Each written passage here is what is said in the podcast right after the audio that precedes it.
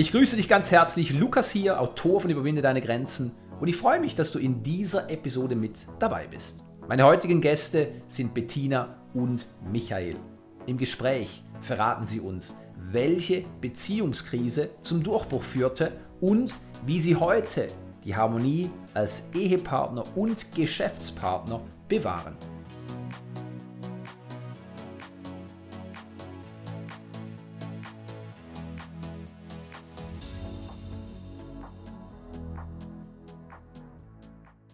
Nach ihrer Ausbildung zur Grundschullehrerin und dem Besuch der Kunstschule in Zürich fand Bettina im Alter von 24 Jahren zum Yoga, was zu einem treuen Begleiter auf ihrem Lebensweg und zu ihrer Lebensphilosophie geworden ist. Seit 2007 unterrichtet Bettina Yogagruppen und Privatstunden. Nach seinem Kommunikationsstudium in München war Michael mehrere Jahre für Presseagenturen als Redakteur in den Bereichen Gesundheit, Ernährung, Wellness und Umwelt tätig. Nach einer persönlichen Krise folgte er dem Ruf seines Herzens und begab sich auf eine richtungsweisende Yogareise nach Indien. 2004 führte ihn sein Weg in die Schweiz und von dort als Visiting Expert für Körperarbeit in die weltweit führenden Spa-Hotels und Retreats. Im Zürcher Oberland eröffneten Bettina und Michael 2016 das Soma-Institut, ihr eigenes Yoga-Studio und Kurszentrum. Als ganzheitliche Coaches begleiten sie ihre Privatkunden zu mehr Wohlbefinden und unterrichten gemeinsam seit zehn Jahren Retreats an unterschiedlichen Orten in Europa. Bevor sich Bettina und Michael in der alten Seidenweberei niedergelassen hatten, wirkten sie jahrelang in Thailand und auf den Malediven über mehrere Wochen hinweg in renommierten Spa-Resorts. Auch bereisten sie mehrmals Indien, um ihre Erfahrung in Yoga und Meditation zu vertiefen.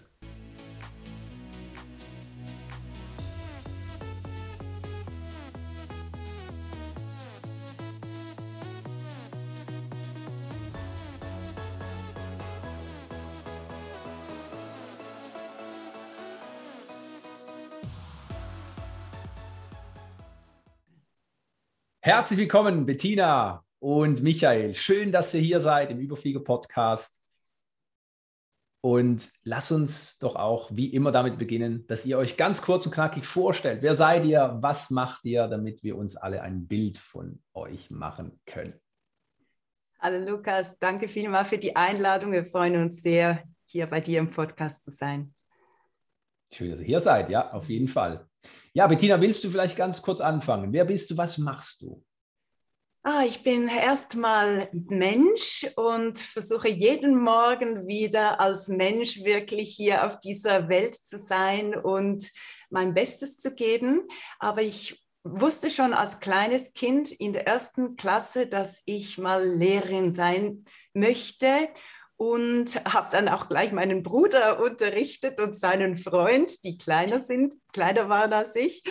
Und ähm, ja, so merke ich, ich bin Lehrerin und Schülerin zugleich und am liebsten eben Schülerin des Lebens. Und alles, was ich lerne, gebe ich gerne auch an andere weiter, weil so vertieft sich auch das Lernen und ich, ich liebe es so, ähm, das Gelernte zu teilen und ähm, ja, ja, Werte zu schaffen im Leben für mich selbst und andere.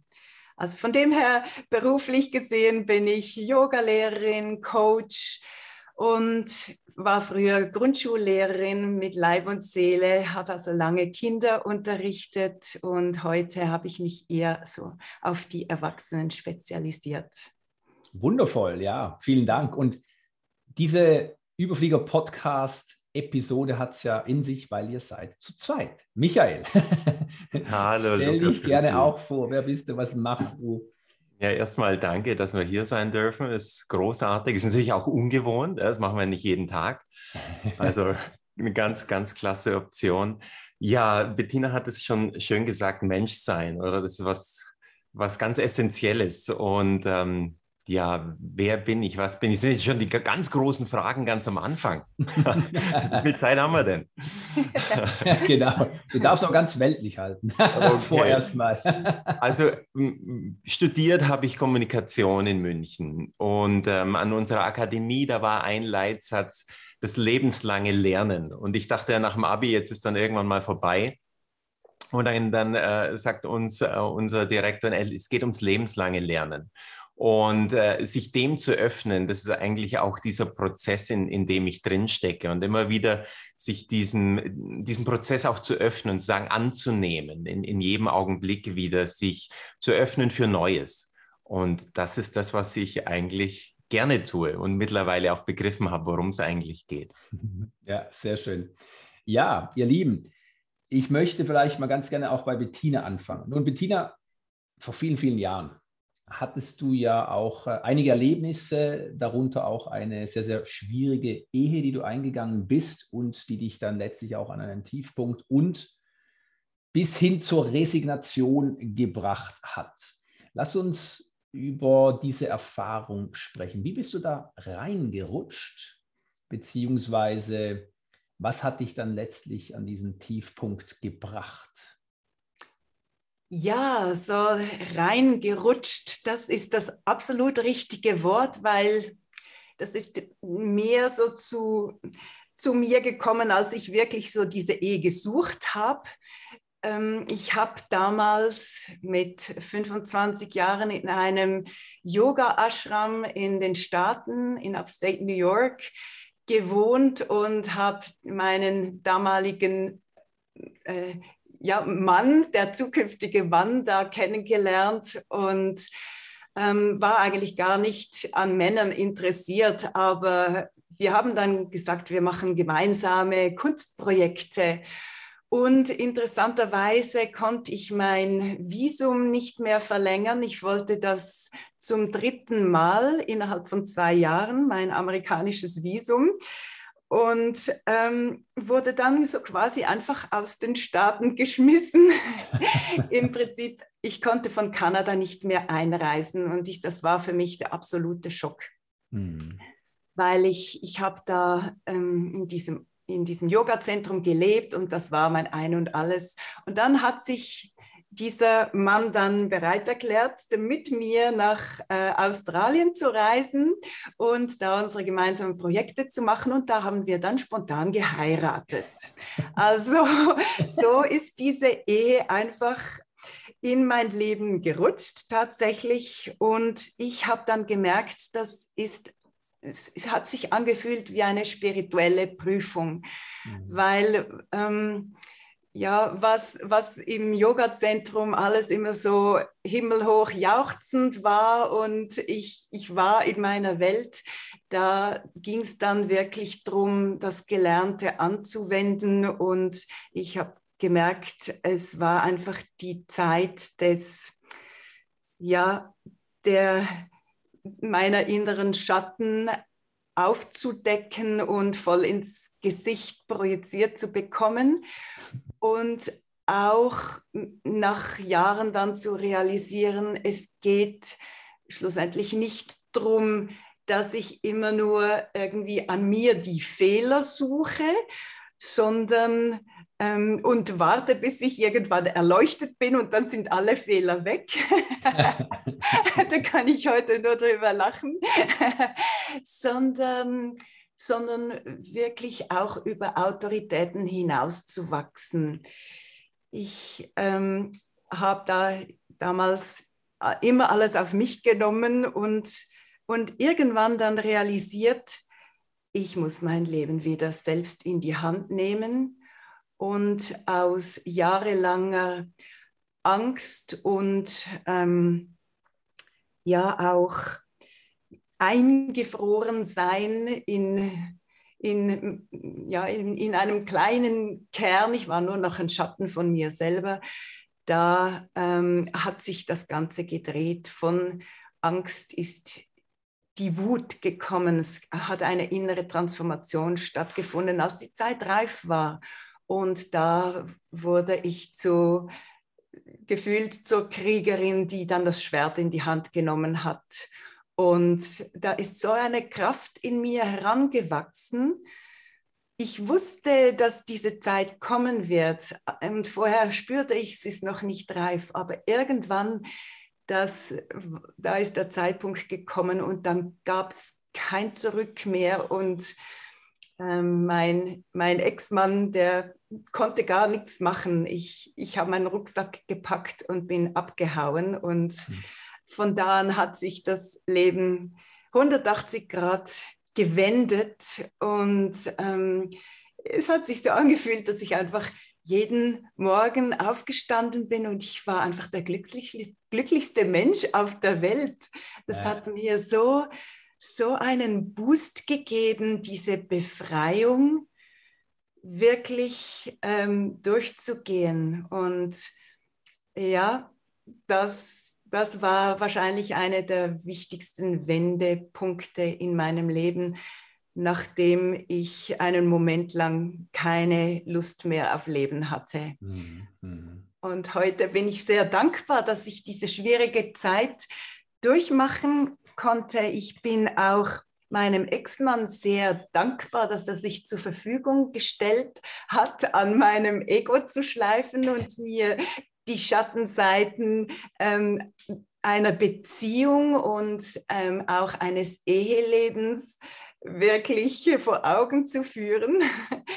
Und deshalb bin ich auch umso dankbar, heute in einer sehr glücklichen Ehe mit, mit Michael leben zu dürfen. Ja, wundervoll. Und ich meine, du hast jetzt sehr, sehr viel angesprochen und das klingt natürlich nach einer sehr, sehr bereinigten Erfahrung, ja, wie es nicht äh, selten passiert für Überflieger, weil sie einfach wissen, jede Krise, jeder Tiefpunkt ist sozusagen eine Wiedergeburt oder Neugeburt oder zumindest eine Möglichkeit, sich neu zu erfinden. Und trotzdem hast du im Vorgespräch auch von der Resignation gesprochen. Das heißt, wenn du noch einmal vielleicht an diesen Punkt gehst, ja, wo du wirklich, weiß nicht, ob du weiter wusstest oder nicht, aber wie hast du dich gefühlt und das, was du jetzt rückblickend dann erlebt hast, dieser, diese Möglichkeit, dich zu befreien, diese Möglichkeit, in deine Kraft zu kommen, die Kriegerin in dir zu erwecken. Ist das automatisch passiert oder ist da, war da davor auch wirklich mal so eine Hoffnungslosigkeit oder eben auch diese Angst, die du angesprochen hast? Wie komme ich da raus? Komme ich da überhaupt raus? Weil ich glaube, viele Menschen stecken in dem und ich finde es immer interessant anhand von biografischen Beispielen eben auch zu erfahren, wie geht jetzt die Überfliegerin damit um und wie geht vielleicht die durchschnittliche Frau damit um?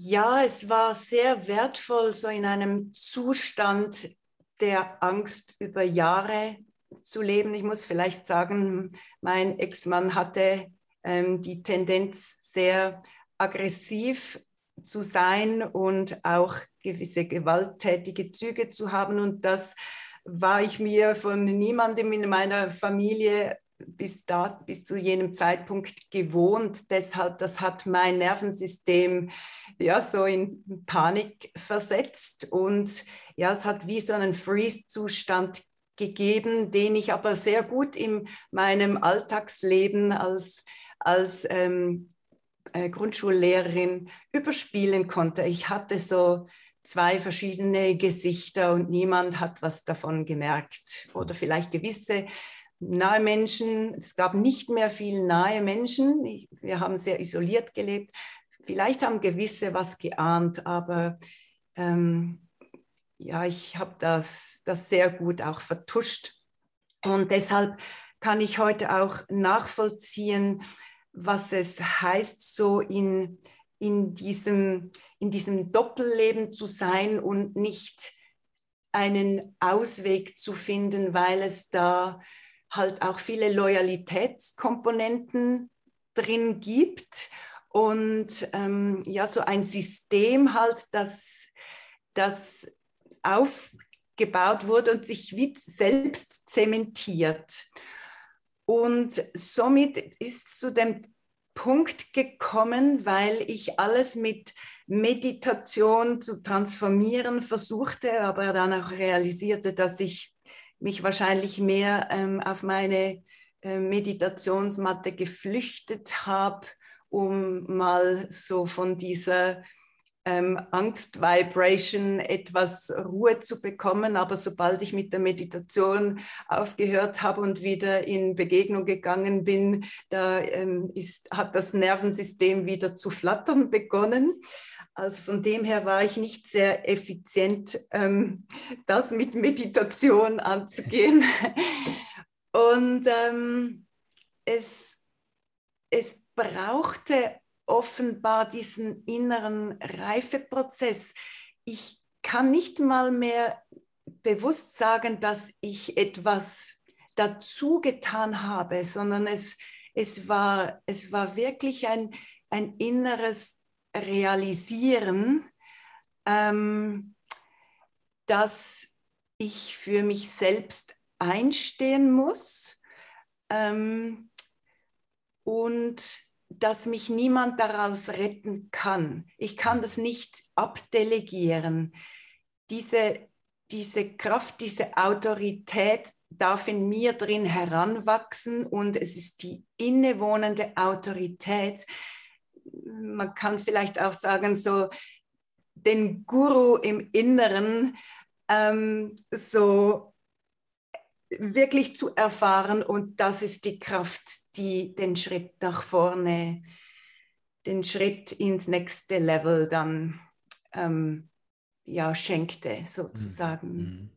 Wow. Also von dem her kommt es mir vor, so wie ein Vogel, der hat zwei Flügel. Es ist nie nur Selbsteffort, es ist auch der zweite Flügel, so der, der Gnade vielleicht könnte man sagen, oder einfach so des Lebensgeschenkes, die, die beiden Flügel kooperieren. Es gibt ja viele Menschen, die sind nur mit Willenskraft unterwegs und aber da fehlt so die Leichtigkeit des, des ähm, ja, von Grace, des zweiten Flügels. Ich liebe das Wort Grace. Mhm. Das hat so eine Würde und Leichtigkeit. Und ich glaube, wenn wir das in unser Leben einladen können als höheres Prinzip, das alles belebt und alles, alles ähm, inspiriert, dann dann wird das Fliegen leichter. Ja, sehr schön gesagt, ja. Ja, klingt auch für mich nach einem Prozess, ja, wie du es gesagt hast oder auch erwähnt hast und geschildert hast und letztlich eben auch einer Mischung zwischen akzeptieren, loslassen, aber dann auch aktives Handeln. Und ich glaube, das ist ganz, ganz wichtig auch, ja. Ja, ich glaube gerade an diesem einen Punkt der größten Resignation, da habe ich mich auf die Alpweide geschmissen, habe in den Himmel hochgeschaut mit Tränen in den Augen und habe einfach in den Himmel gerufen, ähm, du kannst mich jetzt nehmen. Also ich habe eigentlich das Leben ähm, offeriert mhm. und habe dann gemerkt, da hat sich was gewandelt, weil dann bin ich aufgestanden, bin durch den den ähm, Alpenwald, ähm, dies, diesen Weg entlang spaziert und habe all diese, diese Bäume betrachtet und sie haben wie zu mir gesprochen. Ich habe ich hab diese, diese Bäume einfach nur geliebt. Da ist eine, eine Liebe in mir herangewachsen für diese Natur und da habe ich gemerkt, das war so die erste Erfahrung nach diesem Resignationspunkt, ähm, dass nur schon diese Bäume hier zu sehen, das ist lebenswert. Mhm. Wow. Und von, von dort an habe ich nie mehr so einen Tiefpunkt erleben müssen. Ja, ich glaube, das war der Wendepunkt. Mhm. Sehr schön. Wow, ich danke dir, Bettina, ja. Michael, du hast ja auch Tiefpunkt in deinem Leben oder zumindest auch äh, Sinn Fragen erlebt und das schon in jungen Jahren. Ich erinnere mich, im Vorgespräch hast du von einem Opa, wird es ja zwei, wie wir alle meistens, gesprochen. Und du warst damals fünf oder sechs Jahre alt. Und das war für dich auch so ein Aha-Erlebnis, wo du für dich eine ganz tiefe Erkenntnis gewonnen hast. Geh doch gerne mal auf diese Geschichte ein. Was ist da passiert? Beziehungsweise Warum? Vielleicht auch vorweg als Frage, bist du als Fünf- oder Sechsjähriger äh, an diesem Punkt gestanden, ja, wo du dir überhaupt schon solche Fragen gestellt hast? Ja, das ist schön, dass du diese Geschichte nochmal ansprichst mit dem Opa mütterlicherseits war das. Und äh, er hat, ja, wir haben Geburtstag gefeiert und äh, es waren etliche Verwandte da. Es war wirklich ein, ein schöner Anlass. Und äh, wie man halt als Kind oft gefragt wird, ich glaube, das kennt jeder, so, was willst du später mal werden? Und ja, vom Feuerwehrmann bis Polizist, weiß der Kuckuck, was da alles rauskommen kann. Ähm, ich habe kurz in die Runde geguckt und mein äh, Blick blieb beim Opa haften und, und ich habe in die Runde gesagt, ich möchte gerne Rentner werden wie der Opa. und genauso schallendes Gelächter aus, aus vielen Kehlen. Äh, ich konnte es mir gar nicht erklären, warum die gelacht haben. Weil für mich war es sonnenklar, dass der Opa nur noch das macht, worauf er wirklich Lust hat. Ich hatte immer so das Gefühl, dass meine Eltern, äh, die im Angestelltenverhältnis gearbeitet haben und, und alle die Menschen, die ich so in meinem engeren Umfeld hatte, ich würde jetzt nicht zwingend sagen, dass sie wahnsinnig gern äh, ihrem Job nachgegangen sind. Da war immer irgendwie, nein, wir müssen arbeiten gehen. Aber es macht uns nur bedingt Freude. Aber wenn ich einen Opa gesehen habe, jetzt als Kind habe ich das nicht realisiert, dass das nicht seine Arbeit ist. Ich dachte wirklich, das ist doch sein Job, was der da macht, wenn der da im Garten ist. Der hat eine Freude, eine Lebensfreude ausgestrahlt, die, die war für mich ansteckend. Und darum war für mich sonnenklar, ich, ich werde Rentner wie der, wie der Opa. Ja, wow. Ja, also ich bin jetzt noch dran am Arbeiten. Arbeiten am Rentner werden. Ja, richtig, oder? Zumindest sinnbildlich, oder? Ganz genau. Und, und, ich nehme mal an, dein Opa hat dich natürlich dadurch auch sehr, sehr stark geprägt, ja, weil er dir natürlich als Vorbild etwas vorgelebt hat, was du jetzt als Kind vielleicht nicht gänzlich erfassen konntest, aber die Essenz seines Wirkens, seines Daseins hat dich irgendwo im, im Herzen getroffen und hat dich natürlich daran erinnert, wir sind nicht hier, um zu leiden, beziehungsweise wir sind nicht hier, um etwas zu tun, was wir vielleicht gar nicht unbedingt jetzt von Herzen gerne möchten. Ganz genau. Das Spannende ist, dass äh, auch der, der Opa väterlicherseits viele Jahre später, äh, da waren wir in einem Telefongespräch, vielleicht Bettina erinnerst du dich auch noch, wo er zu uns beiden sagte, wenn ich euch eins mit auf den Weg geben kann, und eine kurze Klammer, er ist 94 in der Zwischenzeit, immer noch im Körper, äh, hat er zu uns beiden gesagt, wenn ich euch eins mit auf den Weg geben darf, arbeitet nicht so viel, lebt dafür mehr. Wow. Wow, der Gänsehautmomente, ja. oder? Ich meine, ja. das ist so großartig, wenn, wenn du das hörst. Und dann erinnerst du dich natürlich wieder an die Geschichte, äh, die du mit fünf oder sechs erlebt hast. Richtig. Und, und so schließt sich eigentlich auch fast wieder ein, ein Kreis. Und äh, das sind einfach Momente, die, die dich mit, mit allem verbinden, was du jemals erlebt hast. Das sind ganz, ganz tiefe Geschichten und die, die möchtest nicht missen, die gehören in, in jede Lebensgeschichte hinein. Auf jeden Fall, ja. Ja, und, und wie gesagt, schön, dass es so früh war, weil ich in meinem Fall, ich wollte unbedingt Pilot werden, ja, oder Bauer oder, oder was, was dann bei den Jungs immer auch so auf dem Wunschzettel steht. Und ich habe damals äh, mich nicht so tief gefragt, warum werde ich das oder warum möchte ich das machen. Nur du bist ja dann bereits mit acht oder neun, ja, so hast du es gesagt, auch wieder an einem Punkt gestanden, wo du damals vor einem Spiegel standest tatsächlich und dich gefragt hast, wer bin ich? Kannst du darauf noch etwas tiefer eingehen? Ja, das war auch eine spannende Begebenheit, ähm, so als, als kleiner Knirps. Jetzt muss ich dazu sagen, meine Familie, da haben wir jetzt also die, die, Klasse, die, klassische mittelständische Familie, äh, ich würde jetzt nicht sagen, dass wir sehr spirituell unterwegs waren. Also die großen Sinnfragen haben äh, sich auch meine Eltern zum damaligen Zeitpunkt sicher nicht gestellt gehabt, wenn bis heute überhaupt. Aber ich stand da irgendwie, habe mich immer so ein bisschen wie ein Alien gefühlt. Äh, stehe da vor dem Spiegel und, und frage in den Spiegel rein, ja, wer bin ich denn? Wer, wen sehe ich denn da? Und, und meine Mutter gibt mir als Antwort, liebend, ohne Ende, sagt, aber du bist doch unser Sohn, du bist doch unser Michael, den wir über alles lieben. Aber das war für mich nicht genug an Antwort. Das war zu wenig Fleisch am Knochen. Und äh, das hat dann viele, viele Jahre gedauert. Und sie konnte mir auch nicht weiter, also das war alles, was sie wusste. Und das war extrem schön, was sie mir zu verstehen gab. Aber irgendwie wusste ich, da muss noch mehr Fleisch an den Knochen und es dauerte viele, viele Jahre, bis ich äh, dann in einer Beziehung war, ähm, wo ich, ich war nicht verheiratet damals, aber ich sagen könnte, die Schwiegermama, wir hatten ein sehr, sehr schönes Verhältnis miteinander. Sie hat mir da ein bisschen die Augen geöffnet und gezeigt, was, in, in welche Richtung es geht, wenn wir von Spiritualität reden. Mhm. Und das war das, wonach ich auf der Suche war. Und, und die Reise, ja, die geht bis heute weiter. Eben lebenslang lernen, lebenslang offen sein. Äh, richtig, ja. Und es ist ja auch das ultimative Ziel, wenn man jetzt von Ziel spricht, sich selbst zu erkennen, ja, wie mhm. wir das ja schon vor tausenden von Jahren gelesen haben. Erkenne ja. dich selbst. Nun, ihr habt ja beide eben, wie ihr es jetzt auch geschildert habt, früh gespürt und auch für euch festgestellt, ich passe nicht in dieses System. Also ich meine jetzt damit auch einfach ganz klassisch das Leben, ob es jetzt das mittelständige Leben ist oder generell einfach die gesellschaftliche Norm. Ihr habt irgendwo ein Gefühl, nee, irgendwie passe ich da nicht rein. Und es gibt ja viele Menschen, denen geht es gleich.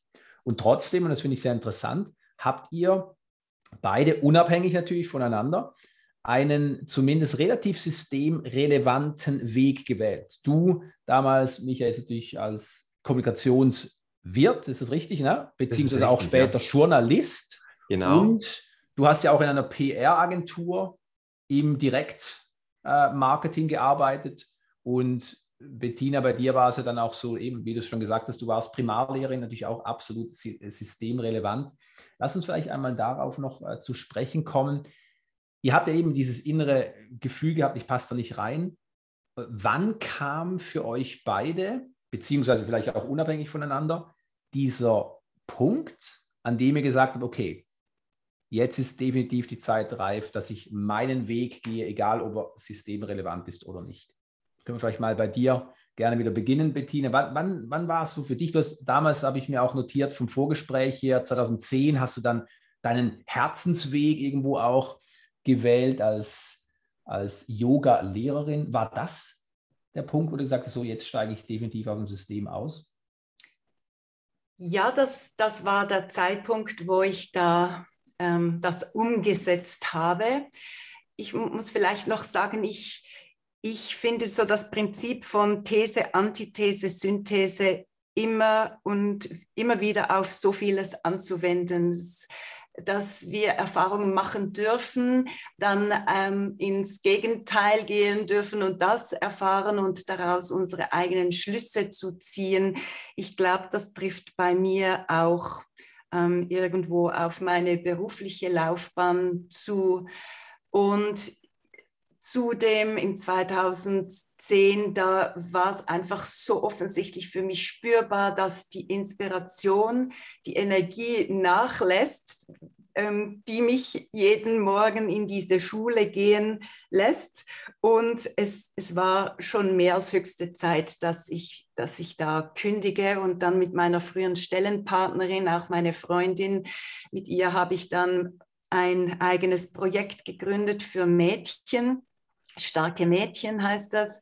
Und wir haben da ähm, ein Ferientraining äh, auf die Beine gestellt, das wir in allen Schulferien durchgeführt haben mit großem Erfolg von Anfang an, weil wir uns gesagt haben, wir möchten jetzt unterrichten, was wir wirklich relevant fürs Leben empfinden, persönlich. Und ähm, es ging da um die Entdeckung der inneren und äußeren Kraft. Und insofern hatte das natürlich auch mit meiner eigenen Geschichte zu tun. Und, und das hat mich sehr beglückt, über sieben Jahre dieses Projekt mit meiner Freundin zusammen leiten zu dürfen. Und ich habe es ihr dann aber übergeben, weil ich das Soma-Institut dann mit Michael zusammen entwickelt habe. Aber von da an, es war wirklich so das Gefühl, ich bin meine eigene Chefin. Ich, ich folge meiner Inspiration und die führt immer wieder ähm, auf neue Wege. Und so liebe ich es auch, die Form immer wieder zu verändern und ja, mit, diesem, mit dieser inneren Führung in Kommunikation zu sein und einfach wahrzunehmen, wo, wo, wo, welche Türen gehen auf, wo fließt äh, Kreativität und Inspiration und dort folge ich dem Weg. Und vielleicht ist es einfach eine Lernerfahrung und es geht wieder in eine neue Richtung. Ja, sehr schön, sehr schön. Ja. War es bei dir, Michael, auch ein Gefühl oder vielleicht auch irgendwo am Rande, sage ich jetzt mal ganz milde ausgedrückt, die Erkenntnis, dass du nicht länger deine Seele verkaufen möchtest, weil du natürlich auch in einem Beruf als Journalist tätig warst, wo natürlich auch, wie viel eröffnet hast, die Medien sind käuflich. Ja, ähm, auf den Punkt gebracht. Das war, das war genau so. Dieser Augenblick der Erkenntnis ist wirklich dann so, dir fällt es wie Schuppen von den Augen und du realisierst, das möchte ich so nicht unterstützen. Ich, ich kann das nicht mehr in der, ich habe für unterschiedliche Agenturen gearbeitet, aber in, in einer, das war war immer toll, es hat immer Freude gemacht. Ich bin kein, wie man in der Schweiz sagt, kein Bürogummi. Also ich bin keiner, der, der gerne in der Redaktion saß und irgendwie am, am Schreibtisch. Das ging für mich gar nicht. Es geht heute auch noch nicht. Im Moment sind gerade Steuern aktuell. Ich, äh, wow, das sind so wow, Sitzen und Bürojob. bin einfach nicht ganz ich. Vielleicht entdecke ich das dann in den späteren Jahren noch. Würde es mir wünschen. ähm, aber ich wollte immer raus und beim Fotografieren, das hat riesig Freude gemacht. Nur was ich dann mal fotografieren dürfte und das, was dann hinterher in den, in den Bildern und den Textunterschriften stand, was die Textredaktion teilweise daraus gemacht hat, ich dachte, das hat jetzt aber gar nicht mehr viel zu tun mit dem, was ich da draußen fotografiert habe oder Bilder, die geschönt wurden. Ne? Wenn, wenn du da irgendwelche, auch, auch mal Themen, kritische Themen, wo es um, um äh, Schlachtviehtransporte ging, wie, ach, wie gut geht es denn den Kälbchen und, und den, den Viechern? Und du realisierst, es wird alles gehübscht. Das ist, es ist einfach nicht so den Tatsachen entsprechend. Und dann dachte ich, und ich bin jetzt nur ein kleines Rädchen in dem großen äh, Zahnradgebilde aber ich schubse es auch mit an. Gut, wenn es ich nicht mache, macht es ein anderer. Nur ich muss es ja mit mir, äh, mit meinem Innersten ausmachen können. Und das war einfach irgendwann der Punkt, wo ich sagte, hey, ich gehe kaputt dran. Ich äh, habe dann auch irgendwann angefangen, mit, mit also Sachen zu nehmen, äh, mich, mich an irgendwelchen Substanzen äh, da ja, äh, Dinge einzutauchen, die mir einfach nicht gut getan haben. Ich sage jetzt, zieh die Reißleine, weil sonst weiß ich nicht. Ich bin da ein Lebemensch und ähm, das hätte auch in eine ganz falsche Richtung laufen können. Da habe ich Gott sei, äh, Gott sei Dank äh, irgendwann die Reißleine ziehen können. Und mit 30 dann den Sprung in die, in die Schweiz gemacht. Ja. Da war dann wirklich Journalisterei und, und alles, was mit dem zu tun hatte, äh, war ein äh, Strich drunter. Die Liebe zur Fotografie ist geblieben. Aber äh, da, von da ab ging es dann los mit Körperarbeit, mit Yoga, mit, mit dem Weg der Selbstfindung. Mhm, mhm. Und du hattest ja auch wirklich sehr, sehr interessante Erfahrungen mit einer Methode, die du entwickelt hast, beziehungsweise zwei Methoden, die du, glaube ich, wenn ich mich richtig erinnere, zu einer vereint hast und mit der du dann auch wirklich um die Welt gereist bist ja, Zeit. es war jetzt nicht die ganze Welt, aber es war ein ganz schönes Stück davon. Ähm, da hat mir dann auch noch ein, ein, ehemaliger Kollege, wo ich mal kurz bei der DPA war, noch einen, einen Stein in den Garten geworfen, denn er hat gesagt, das, was du jetzt gerade machst oder konzipiert hast, ist eine schöne Sache. Das möchte ich gerne unterstützen. Ich hatte damals aus den aus Kampf, verschiedenen Kampfkünsten heraus, wo es mit einem langen Stock äh, zur Sache ging. Das fand ich immer sehr faszinierend. Ähm, einfach Atem und Bewegung und Koordination miteinander in Verbindung gebracht. Und das sah immer sehr schön aus. Das hat den Leuten Spaß gemacht. Und er hat gesagt, Mensch, Michael, jetzt müssen wir dich auf deinem neuen Weg ein bisschen pushen. Und dieses Bild, das lief nicht nur in München, München in den Zeitungen, sondern es lief äh, deutschlandweit. Wie ich da im englischen Garten mit ein paar Menschen mit diesen Stöcken in der Hand, äh, sehr anmutig in, unter diesen alten Bäumen, sah toll aus, tolles Bild, ist gut gelaufen. Nur ich war eine One-Man-Show und dann hatte ich auch wieder die Macht dieser Medien zu spüren bekommen, denn plötzlich wollten alle möglichen Leute, hunderte von E-Mails, die ich gekriegt habe, alle wollten was von mir und ich dachte mir, hey Leute, ich bin eine One-Man-Show, was, was ist denn los? Ich kann nicht überall gleichzeitig sein. Und hatte dann ein tolles Angebot, dieses äh, Projekt weltweit bekannt zu machen und habe mich dagegen entschieden, weil all die Lehrer, die ich hätte ausbilden sollen, durch so eine Schnellbleiche hindurch gepusht werden sollten. Also ich dachte mir, wenigstens 10, 14-tägige Ausbildung und dieses Unternehmen hat mir einen Tag für, für die Lehrer und gleich 50, 60 auf einmal in der Turnhalle. Da habe ich gesagt, Leute, das geht nicht. Das, ich habe ein Standard, ich habe einen Anspruch.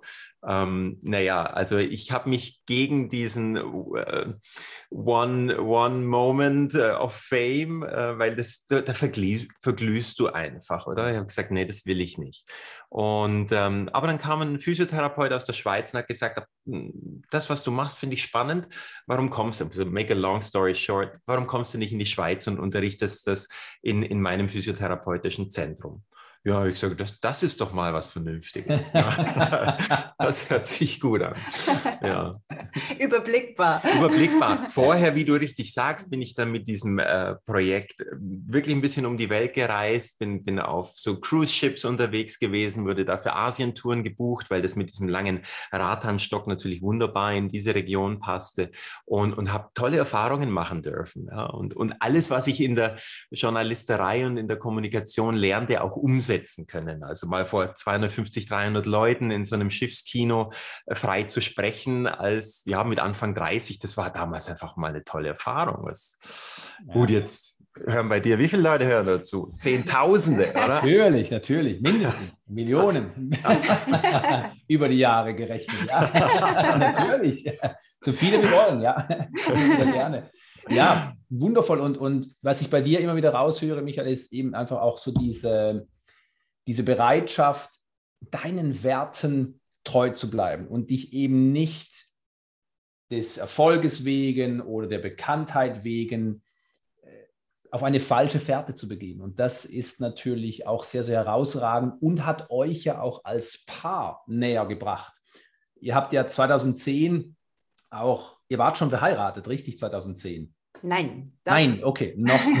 Okay. Aber, Aber auf dem besten Weg ja, in den Ehehafen habt ihr ja auch äh, ja, eine, eine Beziehungskrise erlebt, die für euch, glaube ich, auch eine ziemliche Herausforderung war, war, aber aus der ihr auch wieder stärker hervorgegangen seid, beziehungsweise durch die ihr wieder wichtige Erkenntnisse gewonnen habt. Lass uns einmal darauf noch eingehen. Was ist 2010 passiert und vor allem, welche Schlüsse habt ihr jetzt für eure Beziehung als Mann und Frau mitgenommen? Ja, so 2010, da waren wir ähm, auf Sardinien mit Freunden zusammen und da kam es mal zu einem Gespräch über heiraten oder nicht heiraten. Und da hat der Micha dann so in die Runde geworfen, ja, die Bettina, die war ja eh schon verheiratet, das interessiert sie wahrscheinlich gar nicht mehr. Und dann war ich so erstaunt über, über seine Antwort, weil wir haben noch gar nie darüber gesprochen. Und ich meine, grundsätzlich bin ich immer wieder offen für neue Formen. Also von dem her äh, habe ich dann daraus geschlossen, ohne dass wir abermals darüber gesprochen haben, ähm, für ihn kommt es offenbar nicht in Frage. Also ja, und lassen wir unsere Beziehung so ein bisschen dahin plätschern wie bis anhin.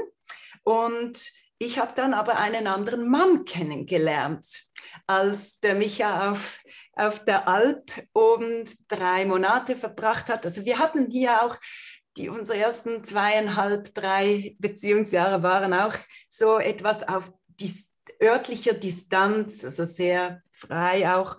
Und dann habe ich gemerkt, ah, da ist ein anderer Mann, der interessiert sich unglaublich für mich. Und das war so ein neues Gefühl. Da habe ich gedacht, ja, wenn unsere Beziehung eh so ein bisschen dahin plätschert, vielleicht ist jetzt das der Mann meines Lebens.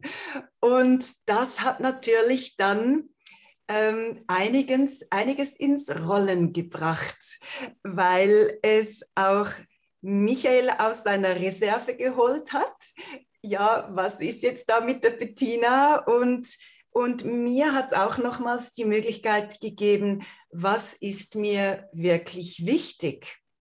Und ich habe dann gemerkt, obwohl dieser ähm, andere Mann für ja, mir sehr entsprochen hat, da als ich mich dann von Michael getrennt habe, da hat mein Herz rebelliert und ich habe zu spüren bekommen, wie, wie mein Kopf etwas anderes will als mein Herz eigentlich. Also mein Herz hat zu sprechen begonnen. Ich habe da einfach so eine tiefe Verbindung mit dem, mit dem Michael gespürt, wo, wo eine, eine Trennung nicht wirklich eine Lösung war.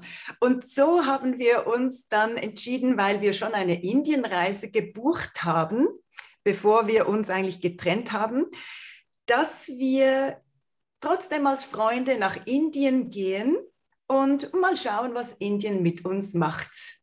Vielleicht ist es eine Abschiedsreise, so drei Monate miteinander durch dieses interessante Land zu tingeln. Oder vielleicht passiert noch was ganz anderes. Und interessanterweise haben wir dann spontan in Indien geheiratet.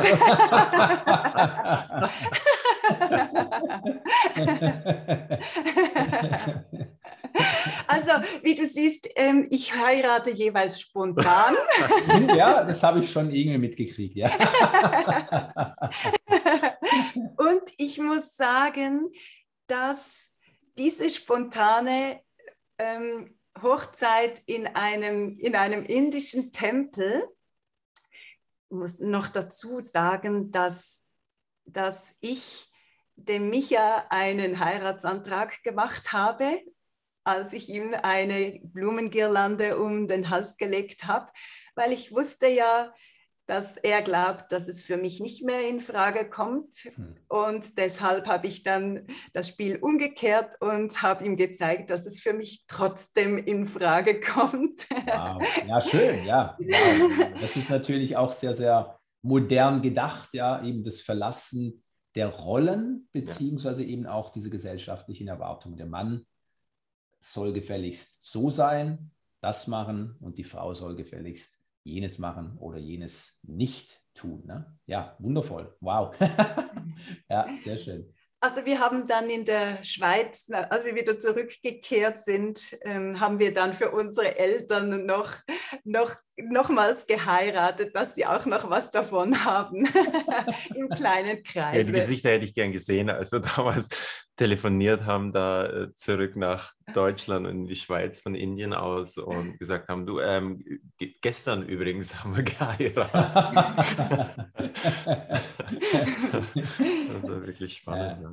Ja, und das war natürlich auch der Moment, wo sich, wo sich dann unsere Beziehung auch verändert hat, weil so dieses Commitment, das wir uns gegenseitig gegeben haben, das das hat nicht nur in unserem Kopf was gemacht, sondern das war irgendwie wie auch eine spirituelle Entscheidung. Ähm, ich möchte von meinem Zaun runterkommen und wirklich da reingehen und, und wirklich diesen Weg gemeinsam gehen. Und ähm, das hat sich wirklich über die Jahre so vertieft. Ich würde sagen, wir leben eine multidimensionale Beziehung. Also es mhm. fühlt sich zumindest so an, wenn ich jetzt vergleiche, bevor wir verheiratet waren, wo es einfach so eine 0815 Beziehung war. Und jetzt ist da so eine, so eine tiefe Freundschaft und Verbindung äh, herangewachsen. Also von dem her ist Micha für mich der wichtigste Mensch in meinem Leben. Wow, sehr schön. Ja, ja und, und du sprichst etwas ganz Wichtiges an, liebe Bettina.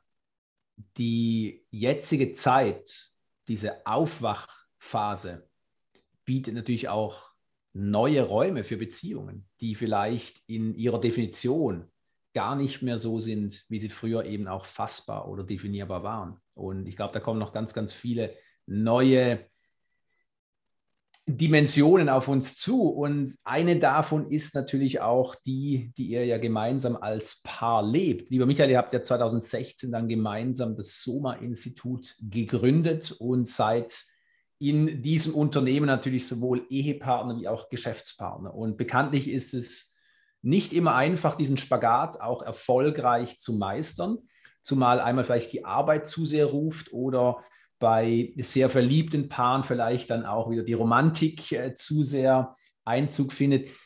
Wie schafft ihr es, diese Balance zu halten zwischen Ehepartner, Geschäftspartner? Es ist so einfach, indem wir einfach die Freude bewahren, dieses Miteinanderseins. Das hört sich jetzt vielleicht so ein bisschen, naja, freudvoll miteinander umgehen, liebevoll miteinander umgehen, verständnisvoll. Das sind alles so Werte, die jeder für sich natürlich äh, ganz schön tief sind und die es eigentlich erstmal zu ergründen gilt. Aber so wie wir miteinander sind, hat sich ja relativ schnell gezeigt, dass es uns überhaupt nichts, es ist einerlei, es ist alles eins. Weißt du, dieses, ob wir jetzt zusammen im Büro sitzen, wenn ich, ich habe ja vorher gesagt, ich sitze nicht gerne im Büro, aber am allerliebsten sitze ich im Büro, wenn mir Bettina gegenüber sitzt dann, dann halte ich das aus. Dann habe ich so, okay, ja, dann ist jetzt halt Steuer, okay. Ach, du bist ja auch da, wow, wundervoll, super. Wir sind beide dann irgend, an irgendwas am Wursteln und am Abend gibt es halt eine, einen kurzen Abgleich, was hast du gemacht oder was steht für morgen an. Und, und so wird es so wird's ein Miteinander fließen. Also wie so ein, wie so ein Bach. Manchmal äh, plätschert es mehr dahin und dann geht es mal wieder ein, zwei Stufen wie in einem schönen Wasserfall im, im Tessin. Irgendwie geht es nach unten, dann rauscht es wieder mehr und dann wird es wieder stiller. Und ich glaube, wenn man das gemeinsam machen kann, sowohl geschäftlich als auch privat, dann, dann hast du die großartigste Basis. Ähm, klar, also ich könnte nicht sagen, dass es Reibereien gibt.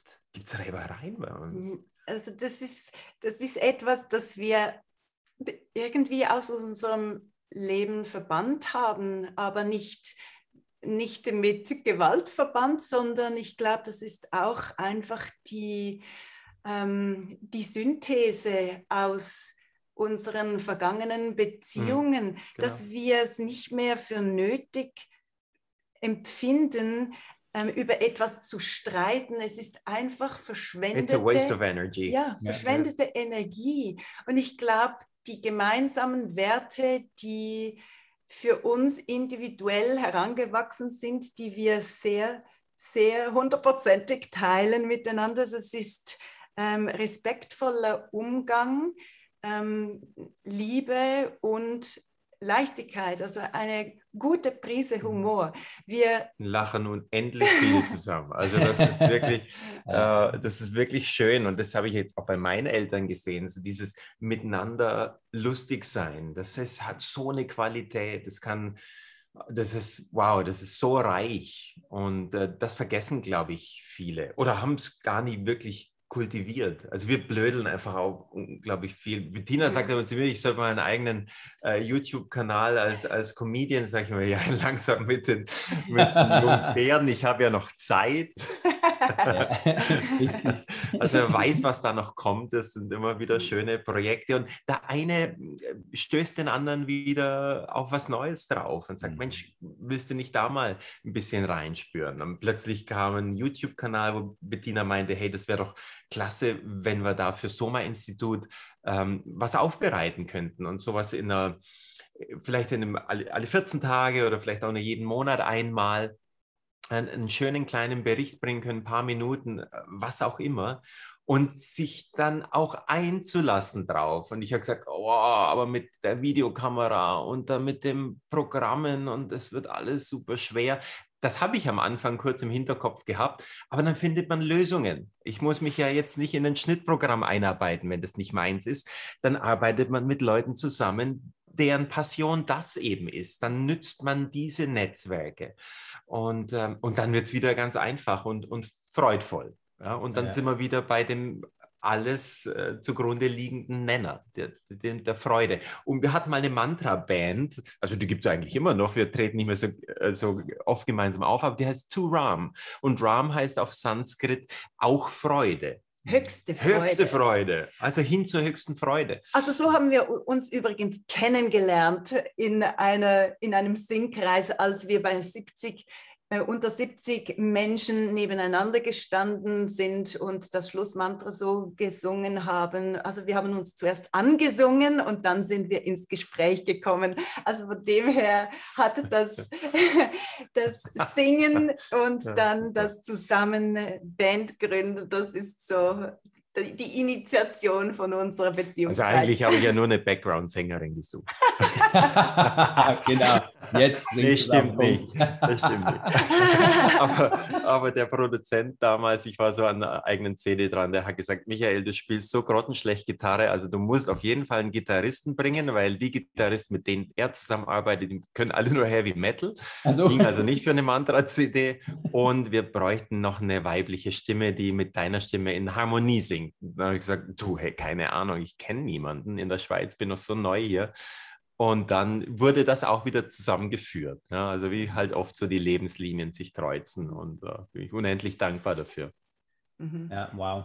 Wundervoll. Ja, wir könnten stundenlange weitersprechen. Es ist natürlich auch ein Thema, das für viele sehr brisant ist, die Beziehung, aber auch natürlich das Geschäftsleben. Wie ihr wisst, habe ich abschließend noch einige Fragen für euch vorbereitet, die ganz spontan beantworten können in einem Satz, in zwei, drei Sätzen, wie es dann letztlich auch raus sprudelt. Und ich würde ganz gerne mit dir anfangen, liebe Bettina. Was ist deine Vision? Meine Vision ist ja vielleicht für, für mich und die Menschheit Freiheit, Selbstbestimmung.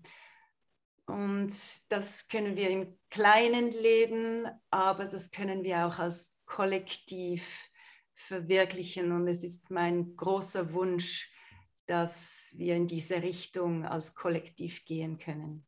Wow, sehr schön, ja. Worauf freust du dich jeden Tag aufs Neue? Ich freue mich jeden Tag aufs Neue, wieder lachen zu dürfen, weil das der Nektar des Lebens ist. Wow. Und wo siehst du dein größtes Entwicklungspotenzial? Mein, du meinst das jetzt in Bezug auf, wo meine Schwächen sind, wo ich mich noch entwickeln kann oder wo ich mich entwickeln möchte, weil das ist für mich nicht einerlei. Das stimmt, ja. Ähm, wie du es auslegen möchtest. Wo siehst du dein Entwicklungspotenzial?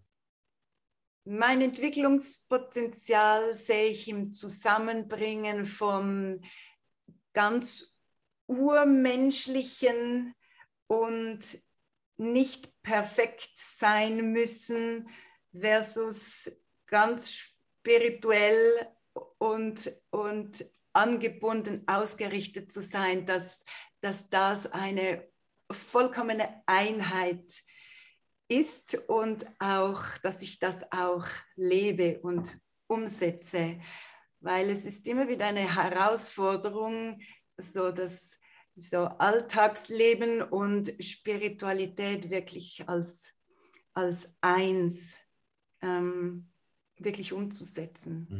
Mhm. Ja, wow. Ja, Michael, mhm. welches Wort beschreibt dich am besten? Hm. Wow, ich habe nur eins. ähm, das, ist, das ist mit Sicherheit die Freude. Hm. Wow. Ja, spürbar. hm. Was treibt dich an? Dinge immer wieder aus unterschiedlichen Perspektiven betrachten zu dürfen. Nie dieser, nie dem zu verfallen, dass man nur eine Perspektive, dass es die richtige sein könnte. Meistens so tendiert die eigene, das ist genau die, die zählt und dabei vergisst, wie viele mögliche Perspektiven man doch einnehmen kann. Das, denke ich, ist, ist was ganz Essentielles für mich. Sehr kraftvoll, ja. Mhm abschließende Frage. Wie siehst du die Welt von morgen? Einfach. Wow. Ich danke euch ganz, ganz herzlich, ihr Lieben, dass ihr hier wart. Danke dir. Danke Lukas. dir für deine Zeit. Hat Freude gemacht. Schon wieder. Immer noch.